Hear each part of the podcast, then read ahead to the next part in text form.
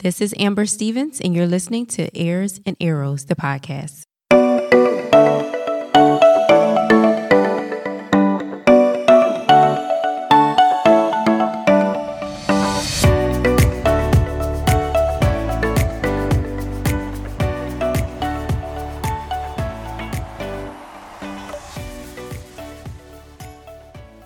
Hey, everybody, welcome to Heirs and Arrows. This is just a midweek encouragement. And so um, I just wanted to share something with you guys. One of the, the scriptures that I've been kind of hearing as of recently um, in the midst of this corona situation, a lot of scriptures on healing. And one of them is Psalm 103, verse, um, verse 3. And it basically is talking about how, you know, the Lord, He heals all of our diseases.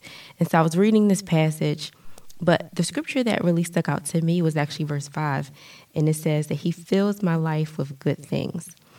And, you know, it popped out to me because it's like, okay, not only does he heal our diseases, but he fills our life, our whole, our whole being, everything around us. He fills us up with good things. And another way to say that is that he satisfies us. And so if you think about when you eat a good meal and you're satisfied, like it's not too little, it's not too much. It's just like just right. It's like you're just satisfied. You are good. You don't need nothing else. That's how it is here. He satisfies. He satisfies us. The Bible says. You know, when we go back to verse two, um, a lot of us have heard the scripture, and it's basically, "Bless the Lord, O my soul, and forget none of His benefits." And I love the Passion version because it says, "Yahweh, you are my soul's celebration." And I don't know about you guys, but in our house, um, with the girls, I like to put on music and dance. We dance a lot, so sometimes Neva will be like, "Can we, can we dance right now? Can we dance?" So I'm like, "Yes."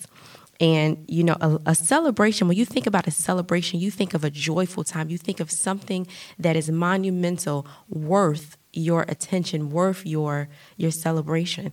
Um, you know, if you look around in your life right now, I know that we're going through a lot with the corona, and a lot of us are inside, and you know, um, we're not at work, or there's just life has just kind of like made a complete out of nowhere turn. We weren't really expecting it, but if we look around, there are so many things that we can be thankful for. There are so many things that God has satisfied us with. He's satisfied us with so many good things. And so I dare you today, tomorrow, sometime this week, I double dare you to look around and see all the things that God has satisfied your life with. I want you to look at your, the fact that you have a family. I want you to look at the, at the fact that you have a home to live in. You have food, you have shelter, you have, some of us have a spouse, some of us have children Thank God for the the it's closed right now, but thank God for the public library when it's open. I love the library. I love taking my children to the library. Thank God for um, our grocery store and fruit. And you, you know what? The, you cannot exhaust the things that God has done for us. The things that God has filled our life to satisfy us with. You can't exhaust it. And so those are just you know material things. But think about in this scripture, in this passage of scripture it talks about kind of the the non-physical things and i just want to read through um, some of those things really quickly this is again psalm 103 and it says yahweh you are my soul's celebration how could i ever forget the miracles of kindness you've done for me you kiss my heart with forgiveness in spite of all that I've done. If you can't celebrate off of that alone, come on now. Come on now. He forgive he forgave us in spite of all that we have done. You've healed me inside and out from every disease. You rescued me from hell and saved my life. You crown me with love and mercy. You satisfy my every desire with good things. You're a God who makes things right, giving justice to the defenseless. Lord, you are so kind and tenderhearted to those who don't deserve it, and so patient with people who fail, who fail you. That's me right there. I don't deserve it. I fail God all the time, but He's so patient with me. He's so kind and tenderhearted. Your love is like a flooding river, overflowing its banks with kindness. You don't look at us only to find our faults, just so that you can hold a grudge against us. You may discipline us for our many sins. Yeah, He may, just like a father would. But guess what? It's never as much as we deserve. Nor do we even nor do you get even with us for what we've done. Higher than the heavens, that's how your tender mercy extends.